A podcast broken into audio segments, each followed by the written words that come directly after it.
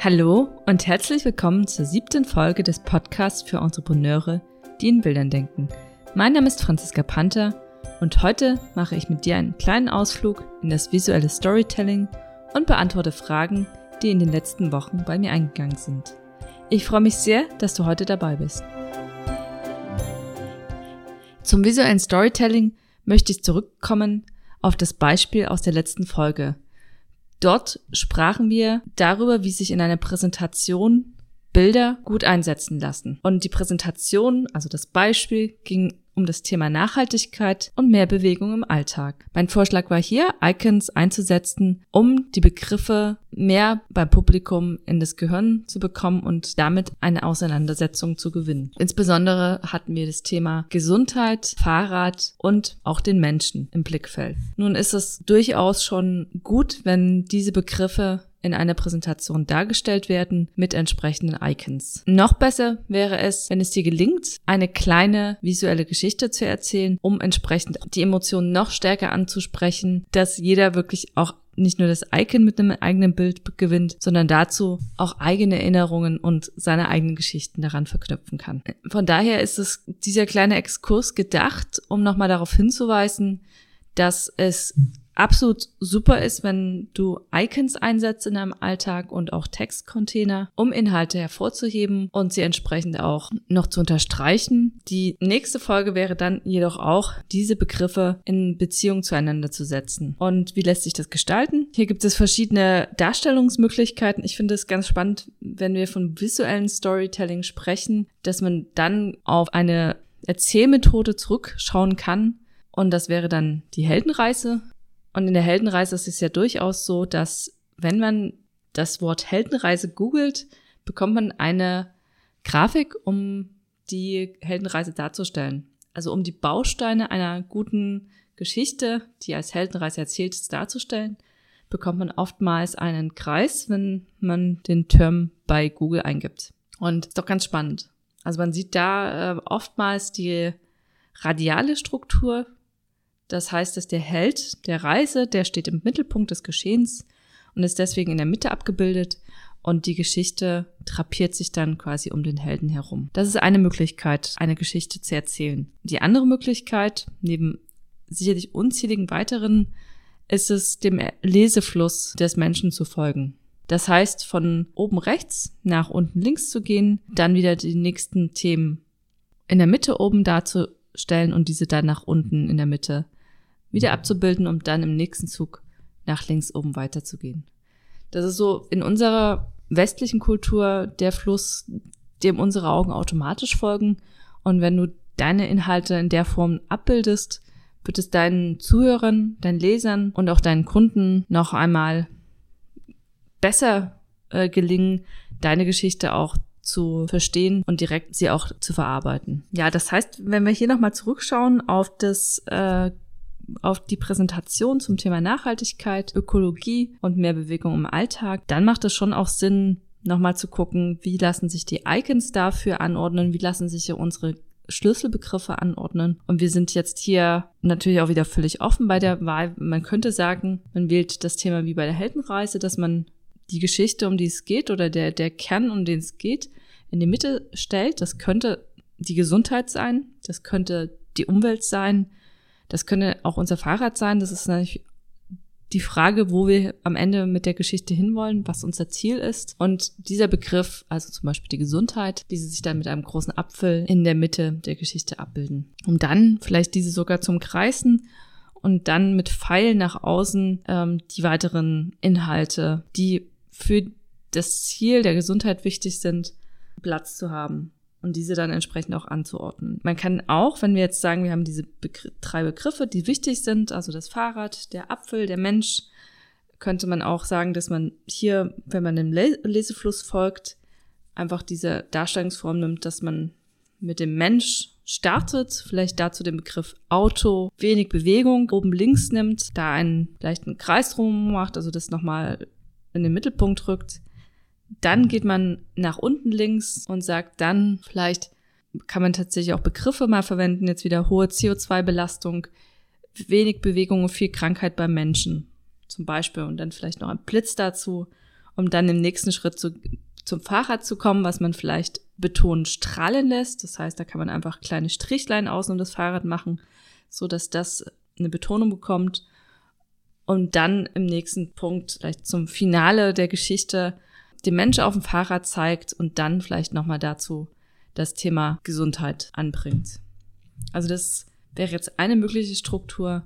Auch hier, wenn du Interesse hast an weiteren Strukturmöglichkeiten, lass es mich einfach wissen. Ja, also das war mir jetzt nochmal wichtig, nach den letzten Episoden, die ja sich schon mit den Themen beschäftigt haben, nochmal da den Kreis zu machen, dass jede Art von Icon, jede Art von Textcontainer ist hilfreich für den Leser und hier kann man noch mehr Mehrwert erzielen, indem man eine visuelle Geschichte draus macht und den Leser dann quasi mitnimmt im Rahmen dieser Geschichte, um von der Intention der Geschichte bis hin zum Ziel zu kommen und den Leser bzw. den Zuhörer dahin zu führen.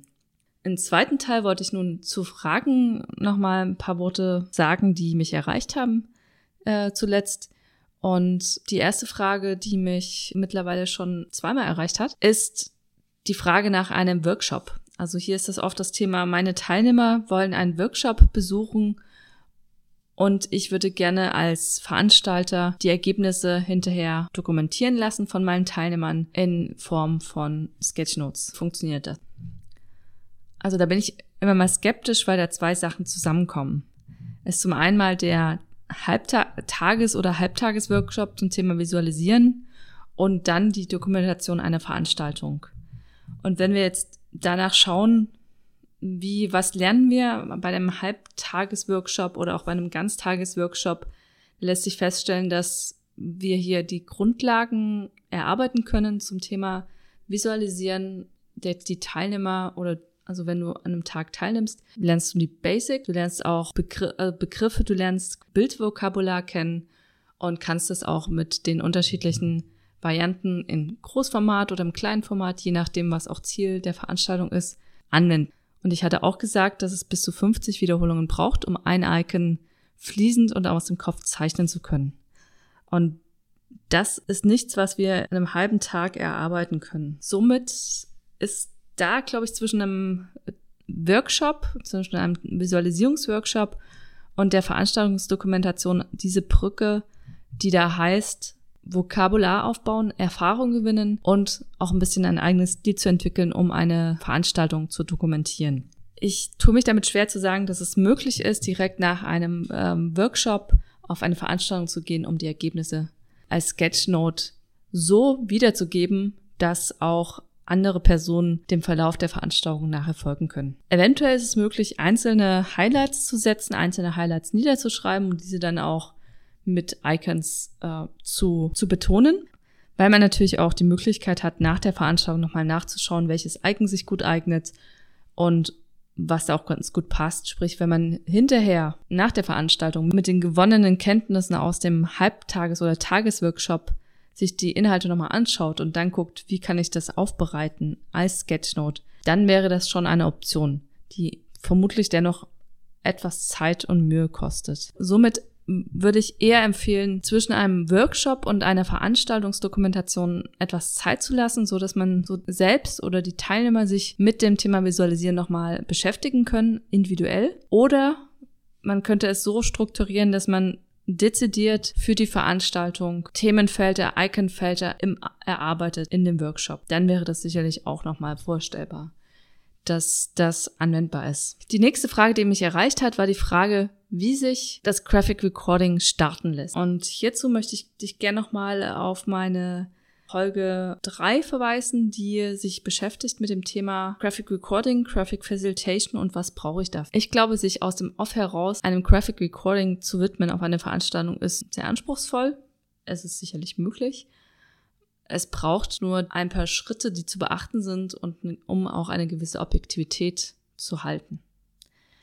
Ansonsten wäre das Sketchnoten auf eine Veranstaltung absolut empfehlenswert. Und ich glaube, wenn man das erstmal für sich startet, dann macht es schon auch Sinn, einfach zur Veranstaltung deiner Wahl zu gehen, mit einem Papier und Stift bewappnet, zuzuhören und zu schauen, was davon kann ich visuell auf meinem Papier protokollieren.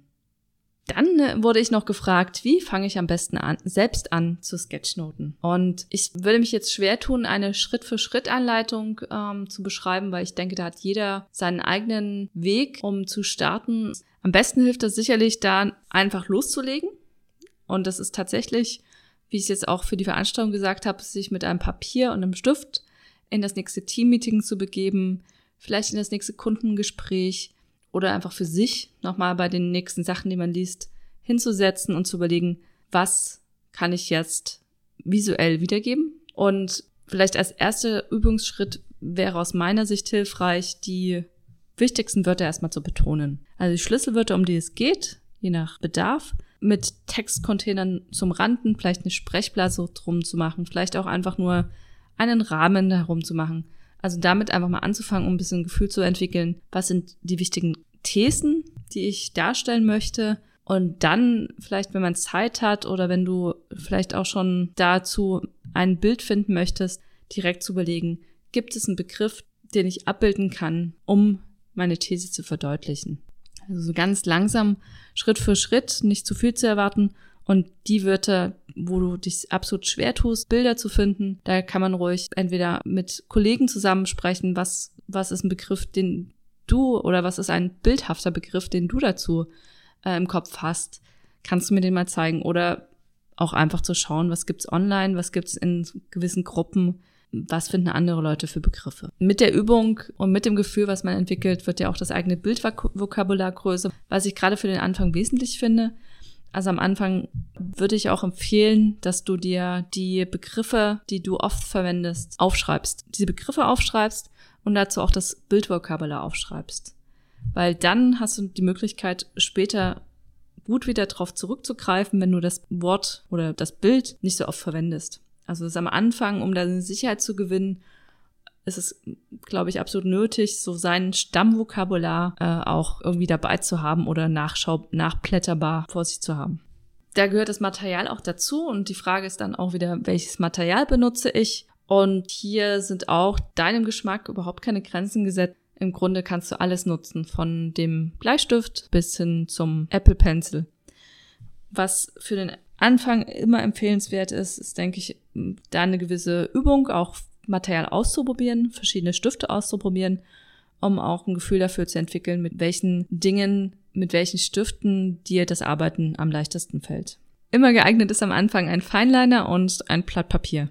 Und man sagt so ein bisschen, schwarz bietet sich besonders gut an, weil man die Kontraste sehr gut sieht und weil man dann hinterher, wenn man möchte, farbige Akzente setzen kann. Das würde ich auch so unterschreiben und ich würde empfehlen, direkt mit einem günstigen Stabilo Feinliner anzufangen zu schauen, wie kann ich mit dem arbeiten auf einem weißen Platz und im nächsten Schritt dann zu gucken, ich habe Interesse weiter zu visualisieren. Okay, dann schaue ich mal, ob ich noch Material finde, was noch besser zu mir passt. Da kann man dann ausprobieren, mit Pigmentlinern zu arbeiten. Und da gibt es im Kunstbedarf sehr viel Auswahl und unterschiedliche Stifte. Oder man probiert Filzstifte für Kinder aus. Das ist auch ganz gut. Man kann natürlich auch, je nachdem, wie viel Geld man investieren möchte, dann auch bei den farbigen Stiften vor allem anfangen, einfach mal einen Copic-Stift auszuprobieren oder ein Edding. Also da gibt's gibt's verschiedene Varianten und da muss man auch immer ein bisschen drauf gucken oder da macht es einfach Sinn, die verschiedenen Spitzen auch mal auszuprobieren. Es gibt ja die Brush-Spitze, es gibt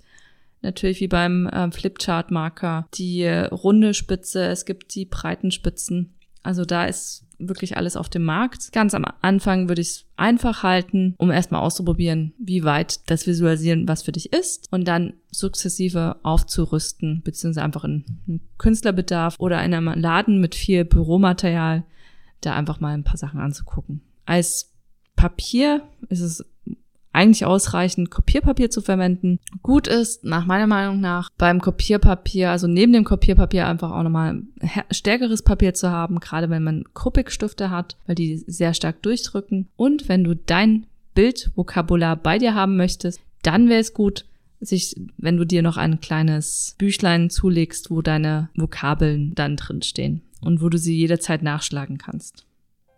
Ja, dann komme ich jetzt zum Ende der siebten und vorerst letzten Folge des Panda Konzepts Podcast. Herzlichen Dank, dass du heute dabei warst. Ich wünsche dir einen guten Sommer und werde dann mit der nächsten Staffel wieder bei dir sein. Und wenn du da Themenwünsche hast oder etwas, was dich besonders interessiert rund um das Thema Visualisieren, rund um das Thema Selbstmotivation oder alles, was, was du gerne beantwortet haben möchtest, dann sag mir doch einfach Bescheid, was dich interessiert. Bis dahin wünsche ich dir eine gute und erfolgreiche Zeit und ich freue mich natürlich auch über Zusendungen deiner Sketchnotes. Ja, vielen Dank. Und wenn dir diese Podcast-Folge gefallen hat, dann freue ich mich auf deine Bewertung bei iTunes. Vielen Dank und ich wünsche dir eine gute Woche. Tschüss!